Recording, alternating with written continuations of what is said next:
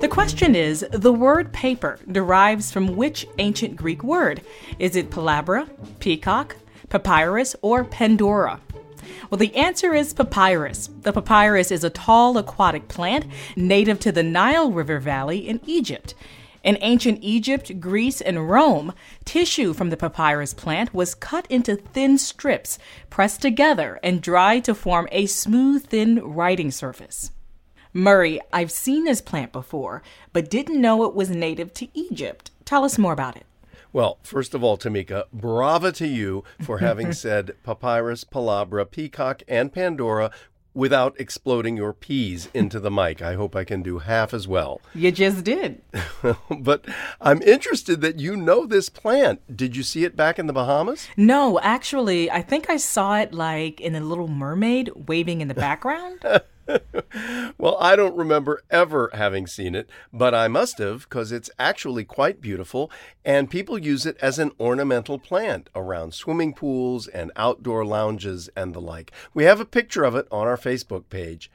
So I get to use one of my favorite words, riparian. Ooh, that is a great word. I have no idea what it means. it means along a river or in wetlands, and papyrus loves a riparian environment. Mm. So the mm. ancient Egyptians cultivated it and they used it for all kinds of things cloth, mats, ropes, sails, mm. and most of all, paper. Mm-hmm. Actually, I should say papyrus, because paper as we know it, made from wood pulp, wasn't invented till a couple of thousand years later by the Chinese.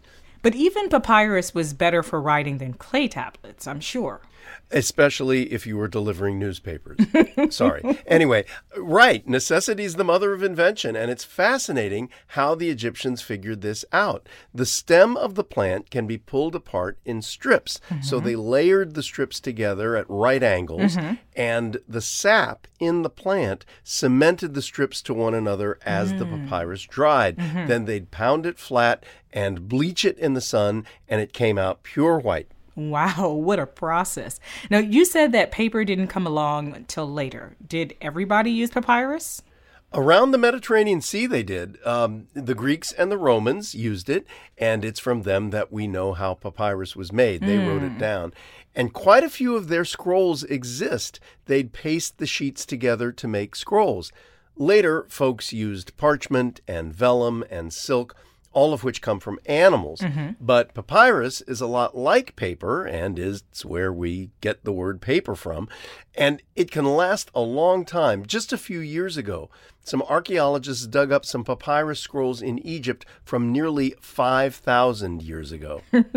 People really need to write things down, don't they? Yeah, nowadays we use pixels. Yet another P word. Thanks, Murray. That's it for now. I'm Tamika Smith. And I'm Murray Horwitz. We're Ask QOTD on Twitter and Facebook, or subscribe to us on Apple Podcasts or wherever you get your podcasts. Come back tomorrow and ask your smart speaker what's the question of the day.